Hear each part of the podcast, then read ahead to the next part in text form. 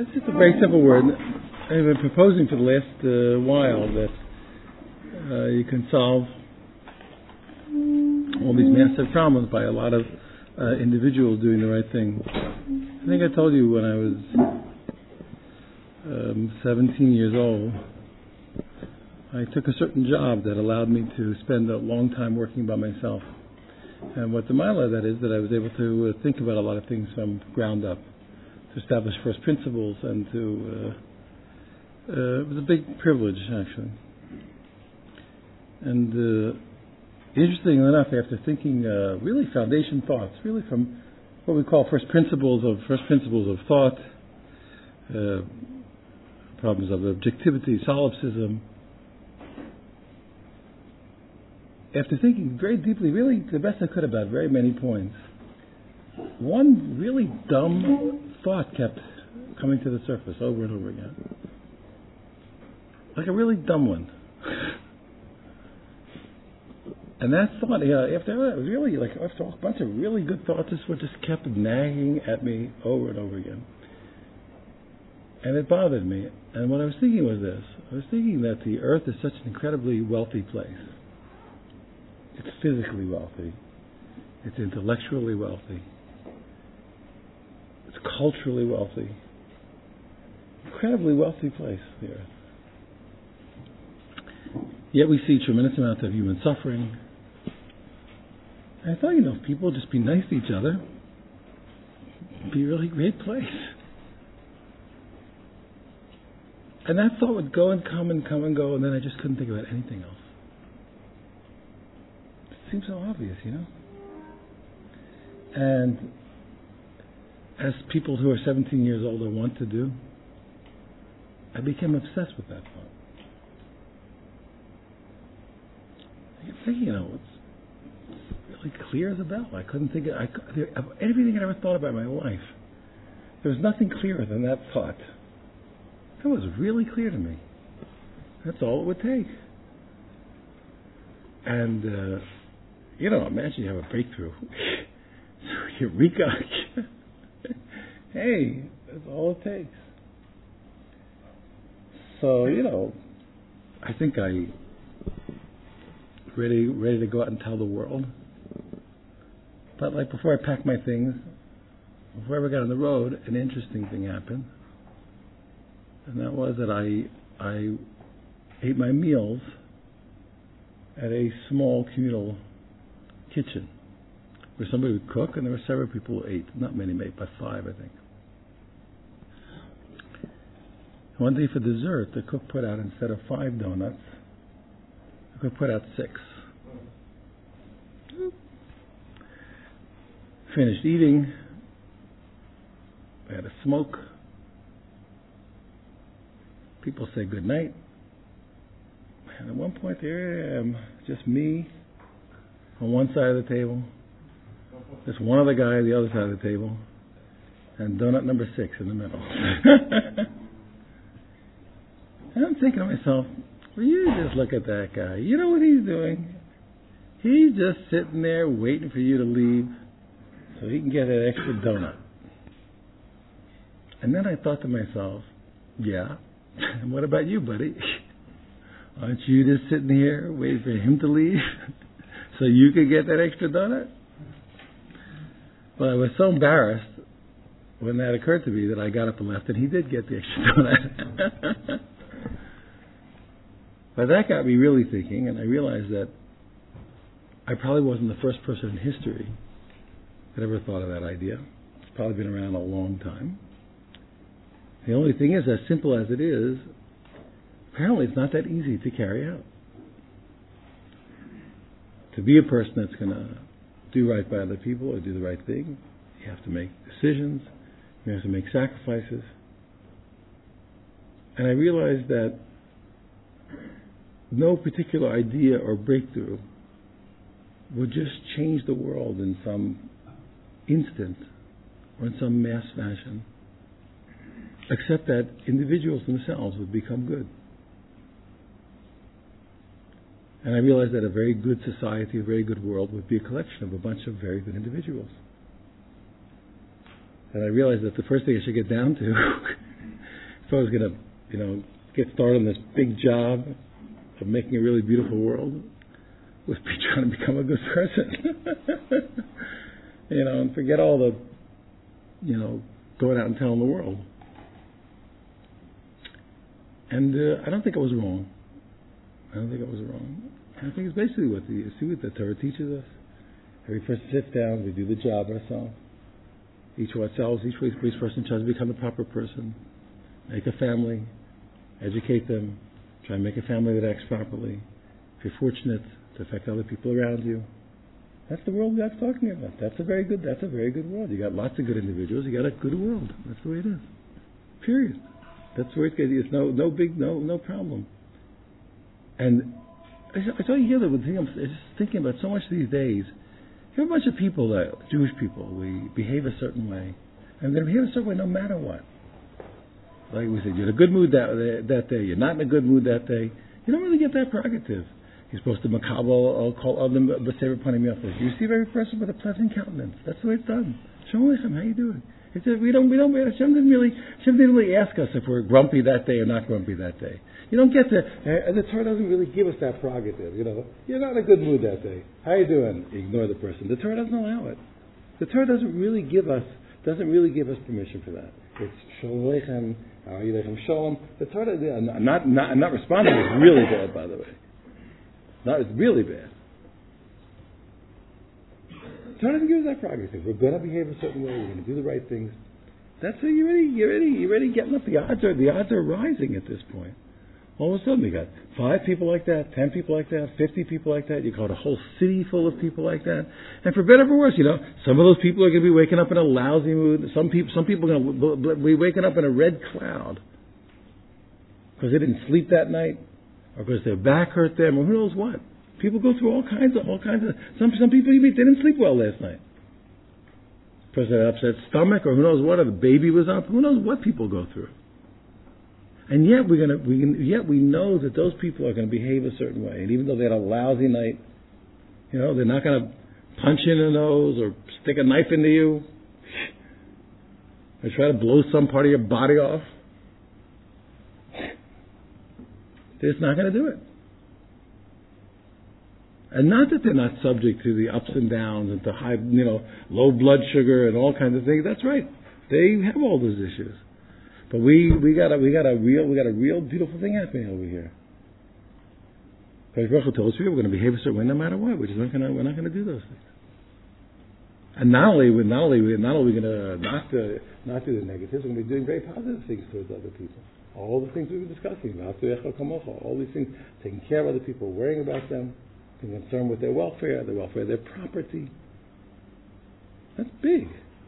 That's again. That's very. That's very good. One of my favorite moments. There was a fellow who was here. He he, uh, he adopted, I think, children of friends who had, who had been killed.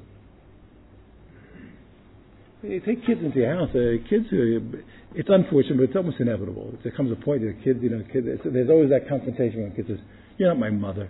You're not my father." Always, some, somewhere along the line, that usually happens when you adopt a kid. Somewhere, somewhere, it's got to come out.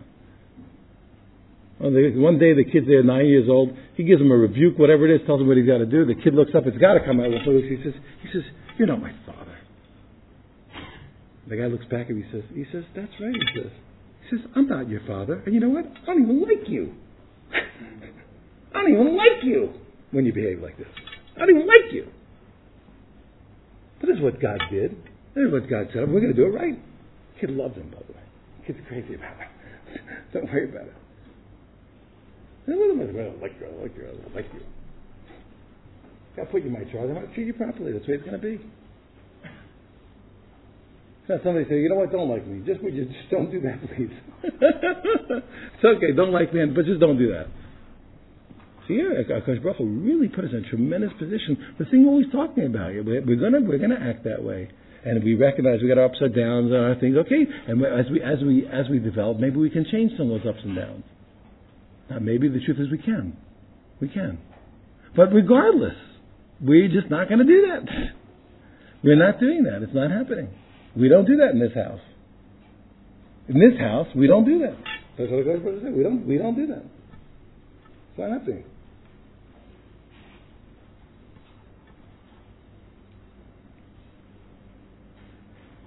I was telling somebody, I, I grew up in a house where there was, there was no such thing, there were no choices in eating.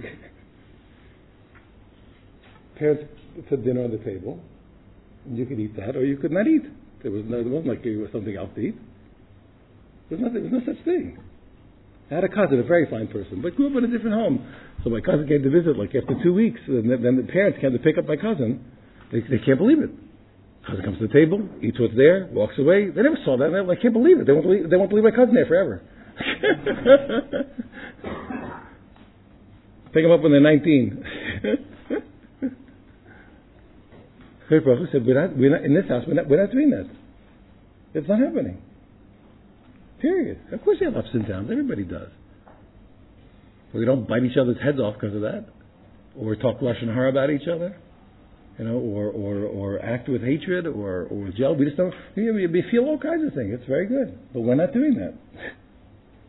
And then the truth is, as you know, you don't do those things. You don't, eventually you feel differently also. And when you do do those things, supposed to you feel differently. You start acting with love. You start to feel lots of love. That's what happens. You can't help it. The more you take care of people, the more you care about them. It's the opposite of what people think. The more you take care of people, the more you care. The opposite. The more you do good, the more you become sensitive to doing good. That's the way it is. So here, I just I, at this particular time, it's a it's a very very frustrating time. This time, it's extreme. It's, a, it's an extreme. It's an extremely frustrating time. We want so desperately for things to be right, and things are so wrong. Everything's so backwards. The world's upside down. You know, I don't want to get into all that. It's very difficult. It's a very frustrating time.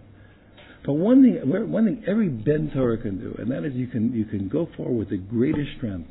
You know what to do, and we're going to do it. We know the drill. We know we're supposed to be doing. Let's do a good job. And and the, the fruits are so close at hand. It's not. You know, sometimes you see they they have a goal. You know, it's going to look at maybe it's going to take many years. Maybe it's really not like that here. You see results immediately. You see results in this area. It's not true.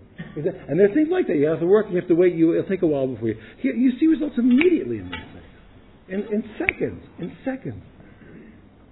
Today, in this one day, you'll see results, without a question. Without a question. You greet every, you greet every person with a you won't believe what's going on after a while. It becomes like a, you know, I, I, I tell you once, I remember we painted my Rebbe's house. We, we, we used oil paint. Oil, oil paint gets you high. It, you can't believe what's happening. All of a sudden, you're laughing, you're laughing so hard, your stomach hurts, it hurts. It hurts physically. He's laughing, and then you finish laughing, oh, hey, what a laugh. Ah! It hurts. It hurts. You can't believe it. You walk, you walk around flashing the saber punning mufflers to everybody. You'll see after a while the, the place is going to look like a loony bin. How you doing? You know what I mean? If you get up it, it just spreads around. You're an idiot. Everybody's an idiot. That's what's happening. You start spreading. You, start, you see it immediately. It's what happens. I, used to, I watch it. I do it every winter. I love it because when it rains a bunch of days here, people can't. It gets people down. It's dark and it's rainy. And that people down. And I so usually each time after it's like rained a long time, and the second the sun comes out, I love it. I I, I, I generally remember to look constantly. And I walk out and say, hey, really, hey, good, hey, good to see you. Everybody's smiling at an idiot. What is the sun's out? That's what's happening. Hey, oh, and you, you bring out your son. You bring out you bring out a saber finding your office. You'll see it'll do it just like that. You see results immediately. It's immediate. Notice one or two things that you can give somebody a hand with. You'll see immediately. The relationship between you and that person, that person, the other person, you and the other people, you and your family, you and your—it's immediate. It goes like it's wildfire. It's literally, you know, you, you know the expression wildfire. Ever seen wildfire? It's a great expression. Wildfire is wild. It's boom! You can't believe how fast it's going. It looks like a locomotive. Wildfire. That's what, that's what I'm, that's what we're talking about over here. If you, if you all of a sudden, you know, pick up on a few things that you genuinely, genuinely think that you can, oh, really, wow, see, if I was that guy's position, I'd really appreciate it if. You ever, you, you ever schlep a lot of luggage? Like more than you got, more than you can handle? And somebody just walks in and gives you the slightest thing. But you could kiss him. You know, you could kiss him. Just, oh, here, let me go. Oh, man. I was dying. I was dead. You you can kiss the guy. And sometimes all you need is a, all you need is, all you need is a pinky. You know, sometimes you know, well, sometimes with luggage, it's not the it's not the weight, it's the um, it's this unwieldy is the problem. You just need somebody to you know, if somebody just stick a finger on the one edge of it, and then all of a sudden your life is different. One little one little pinky. All you need is somebody because the balance is off. You know, talking about the balance, not the weight. The weight, most of, most times, the weight's not the problem. A lot of things here with the physics here. If the strap is if the strap is too long, it's horrible. It's horrible. You need a shorter strap, or it can kill you. All dumb things can make it a nightmare. And then one guy, one person comes along. Here it is. Oh, they just stick a hand underneath. Yeah, let me give you a hand with that. Literally, all they do is stick their oh, stick their hand underneath.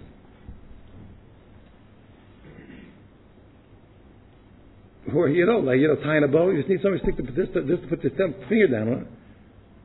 They're like nothing, and you can't do that. You need that desperately for somebody to do that. And there's nobody there. You try to do it. Your nose, you ever try it? Your tongue, it's terrible. You got to hold that thing down. You got two hands occupied. You need one more something. And your nose stuck in the bow. Nothing really works. You need somebody else's help over there. So you do one or two things. You put yourself in the person's position. What, what, might, what might make life a little better for them, a little easier for them, a little safer for them? You'll see immediate results, and it'll be flashing along yourself. Zoom. And you know, two seconds later, it'll be down. It'll be down at the wall already. You know, and a minute later, it'll be it'll, it'll be downtown. Faster, faster than you ever saw. So here we are in this time. But yeah, let's get up and do it. I tell you what, when I was very young, I was really affected very much by a certain speech. I thought it was great. Even though I was young, I knew the guy did a great job. What he did was, it was uh, his name was Joshua Heschel. And uh, what he did was, he gave a speech without ever addressing the audience. He never, he didn't acknowledge us or speak to us. From the beginning of a speech to the end, he just took on the role of a, like a chief servant. Chief? A servant. In the home of a master who, let's say, would be away for a year at a time, would come home at a certain time, or most of the year. And uh, so really what would happen was the servants, when the master was away, would hang out, have parties, have a great time. And then uh, closer to the time the master was coming home, they would, uh, you know, they'd straighten everything out and get everything back in order again. And uh, when he left, you know, they'd go back to carousing and having a great time. And apparently what had happened was that the, uh, what happened was uh, I got a telegram, whatever it is, and he's coming tomorrow morning. It's, it's hopeless. The situation is hopeless. There's cigarette, cigarette burns in the upholstery. It's just, there's no, it's not then a prayer. There's no hope whatsoever. There's no hope whatsoever. And the place is going to look right by the time he gets there. So he, in his speech, he never talks to us, and he just comes out, you know, as the chief slave, and he's just speaking in a panic to all of the all of the servants and the all the servants in the in the household and the different jobs that they have, the gardeners and the uh, and the upholsterers and the curtain people, everybody and the rug people, everybody. And in a panic, he describes the situation. He realizes that they're finished; it's over. And then, as he's uh, in his desperation, he's struggling to come up with some plan. He says, "Okay, look." He realizes that. He says, "Okay, you know what we'll do? Maybe we'll just let's get to work this second, and this, this second, as much as we possibly, every single person, everybody to your post, and just work away with the with the greatest with the greatest uh, dedication, the greatest diligence you possibly can. And when the master comes in tomorrow morning, in a second, he'll realize what we've done." He'll realize that we've been fooling around, we took advantage. There won't be there's not, we're not going to get that's not going to happen. But he will see us. He will see us with incredible dedication, trying to straighten it out. He said, maybe it'll be okay. And he never spoke to us. And it affected me very, very much. So that's a parable for many things. One thing here, here, what are we going to do? We're in, a, we're in a situation, I tell you, it's actually, it actually is, it is shocking that, uh, I'm, not, I'm not knocking, it's not my point, okay, maybe, maybe we get stuck in the same, but it's not the point, but it is shocking. I can have a Jewish paper, how can any paper be talking about anything other than this right now? What news is there in the world? Oh, here we are rolled up, you know, here, we, we, we are washed up on these distant, desolate shores. After all this, what are we doing here? What, what the heck happened? What is this about? After all this time, no Besai Migdash, in disarray. the majority of Jews ignorant of Judaism, those who are, who are not struggling, struggling desperately for some modicum of religious life. How did this happen? What happened? How did this happen to him? So, what, well, who would be talking about anything else at this point? We're coming to the anniversary, anniversary uh, uh, of our downfall, anniversary of our exile, the anniversary of the destruction of the temple. What else are we talking about? National crisis.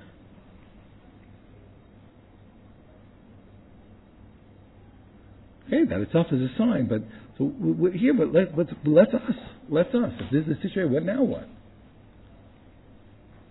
So I always told you the scenario in my mind. The guy calls up the boss. He says, "Boss, I just, I just insulted our best customer. And I, I think he's gonna, you know, and he hates us. And I just wanted to tell you I'm so sorry." The boss is gonna say, "Hey, hey, hey, would you get off this phone? Go call him up and straighten it out, will you? What are you talking to me for?" The guy calls him and says, "Boss, look, I'm sorry. I just alienated my best customer." He says, "Well, get off the phone. What are you talking to me? Get over there. Go lick his shoes, will you? Go kiss his feet. What are you calling me for? Go do something. Get out there. Do something." But here, how about it? Let's do something. Let's do something. So here we got it. You got nobody stopping us. We can be as nice as we want. We can be as good as we want. We can be. We can be as as uh, what's the word? As uh, as um,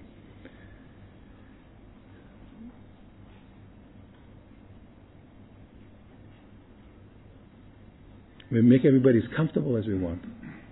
Nobody's stopping us. Not only is nobody stopping us, God told us to.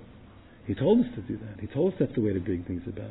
He told us to make a society that works this way and to make a world that works this way. That's what God commanded us. He told us to do it, and He told us to light the way for the whole for the whole, for, for the whole world. That's what God told us. That's what He commanded us. What are we going to sit here? We're going to sit here and and and and and, and, and ridicule the primitive peoples of the world for blowing each other up and for maiming each other's bodies every day? And sure, it's horrible. Weren't we supposed to show the way? Weren't we supposed to show the way? So let's do something about it. So here, you don't gotta go. Don't, you know, you don't gotta buy a ticket. You don't gotta go anyplace. You got all the people all around you. You start out, it'll be like wildfire. It'll be every place. You do the right things. It'll spread everywhere. Spread among us. Spread among ourselves and our families and our city and the, and, and the world. It'll be every place. Even right now, there's enough power in this room. I don't know what to, you know. Uh, and, you know, I think that they're. Um, It doesn't mean too much. One of the things that uh, it's interesting, it's interesting that that little by little science comes to catch up with, the, catches up with the Torah. Very slowly. Very slowly.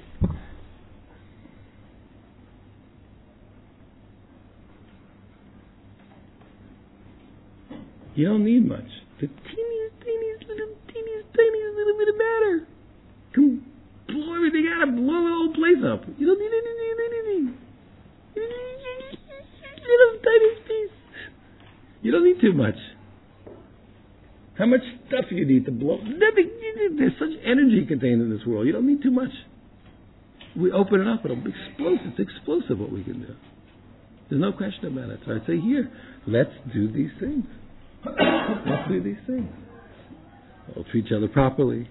We'll, uh, we'll, uh, we'll, it'll spread. It'll be. It'll, it'll go viral, as they say. And we'll do something. We'll go forward to Tisha B'Av and do it, and we'll go beyond Tisha B'Av and we'll do it, and we won't let up. That's the right way. That is the right way.